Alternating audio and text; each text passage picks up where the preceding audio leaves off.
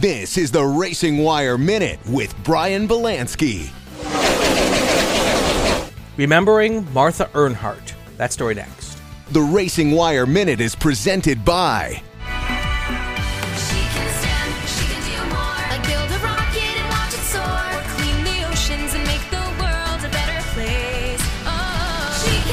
Learn more at She and STEM. The matriarch of one of the most influential American motorsports families has taken her last lap.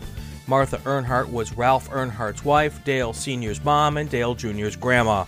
Between Ralph, Dale Sr., and Dale Jr., Martha Earnhardt was connected to 10 championships and 497 wins across NASCAR's various series. Dale Jr. and Carrie Earnhardt put out a statement saying, Thank you so much for loving our mama as if she were your own. She was not just the matriarch of our family, but she was the matriarch to multiple generations of race fans. Martha Earnhardt was 91 years old.